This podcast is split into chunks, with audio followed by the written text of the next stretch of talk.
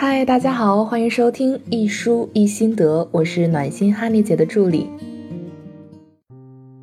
前段时间，哈尼姐参加一个小型的分享会，主持人问了这样一个问题：假设你今天晚上就要离开人世，来不及与任何人道别，那么你最大的遗憾是什么？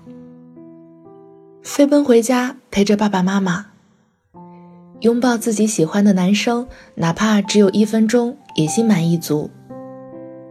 和自己的孩子去医院，等待一位新生儿的诞生，告诉宝宝，拥有他是我最大的幸福。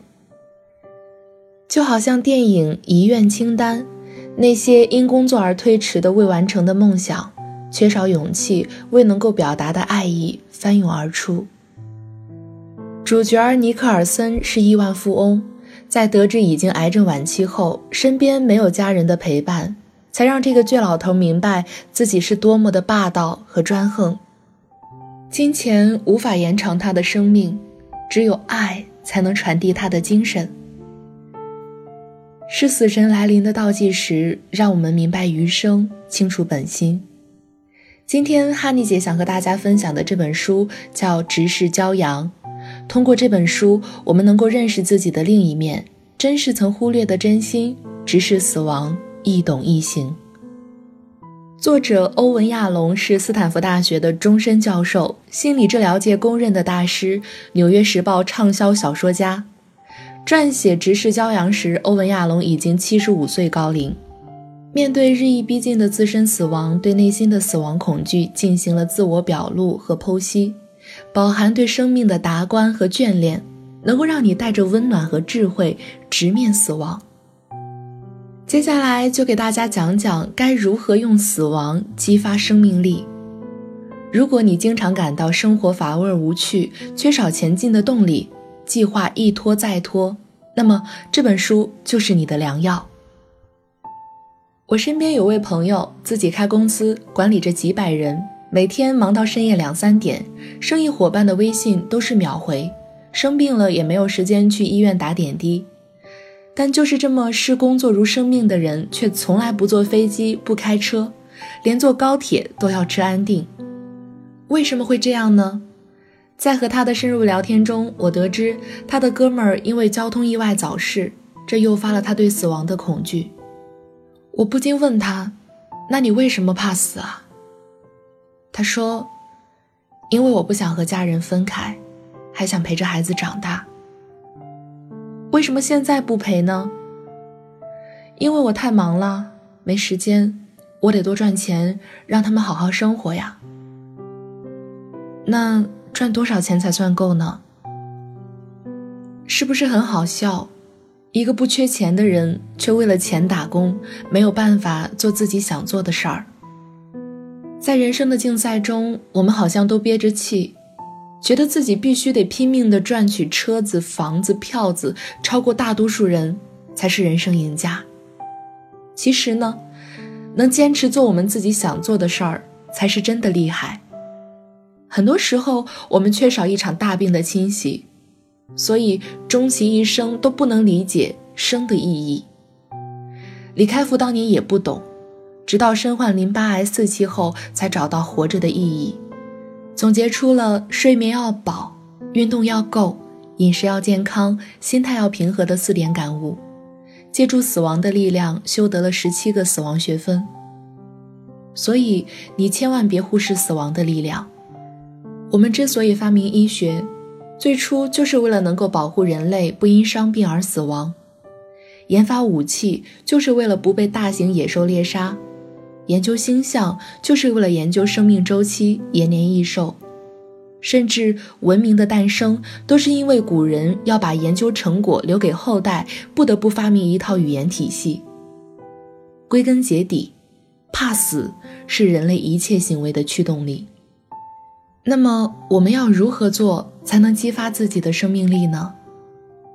其实方法超级简单，做自己，百分之两百的。做自己。我之前有一个下属，他特别想要环游世界，但是却从未踏上任何一个国度的土地。他的担心特别多，自己不工作不务正业，父母会不会在亲属面前抬不起头？三十岁还在流浪，没有家庭和孩子，是不是就会被社会歧视？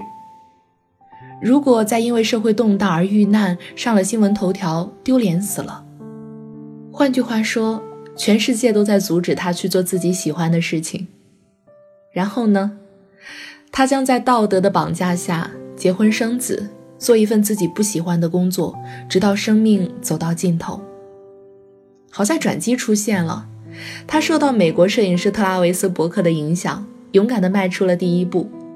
两年时间过去了。他走过了十二个国家，领养了一个孤儿，出版了自己的游记，结识了现在的爱人，成为了圈里大家艳羡的对象。你看，做自己，多晚都可以。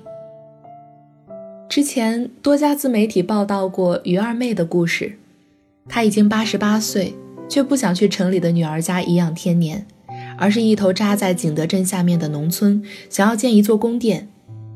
周围的人都觉得他疯了，为此他倾其所有，前后投入了六百余万元，甚至负债几十万，用上了他一生收集的六万多件瓷器，花了整整五年的时间，用八十吨瓷片造了一座精美绝伦的瓷宫。最难过时住在危房，全家人都不能理解，但他知道这是他一辈子的心愿，即便来得迟。也比不来要好。有一种东西，它不会消失，能一直流传下去。通过上面的故事，我们在他们身上看到这东西：一种坚持的力量，一种自信发出的光芒，一种善意播撒出的种子。就像亚瑟所讲，波动影响，它不一定需要留下你的身影或者名字，但就像涟漪一样，将你的爱、思想。处事方式或者性格特征对他人的有益影响传递出去，我们不用一鸣惊人，不用叱咤风云，就在我们自己的位置上努力做自己觉得对的事情，百分之两百的做自己，就会凝聚成一种精神，就能形成一股改变世界的影响力。我们不妨勇敢一些，就现在拿起纸和笔，或者打开手机笔记本。给自己写一封遗书，列下你想做却迟迟未做的愿望清单。很多你现在纠结、焦虑的事儿，都像芝麻一样小到可以忽略，不值得我们烦恼。你会发现，在死亡的笼罩下，我们的人生不再是碎片化的，埋藏在我们内心深处的欲望呼之欲出。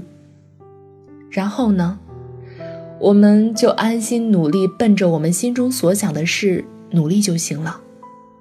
做这些事儿，我们会有畅快感，会消除平日里的低迷情绪，能激发我们内在更强大的生命力动力。正如余华在《细雨中的呼喊》所讲：“死亡不是失去生命，而是走出时间。”当然，在这个过程中，想要找到自己最想做什么最难。之前也有很多小仙女在我们的公号后台留言。不想过父母安排的生活，但又不知道跳出这份安逸舒适，自己能做什么。为了让爸妈放心，就一直装乖巧。可一直这样也不是个事儿。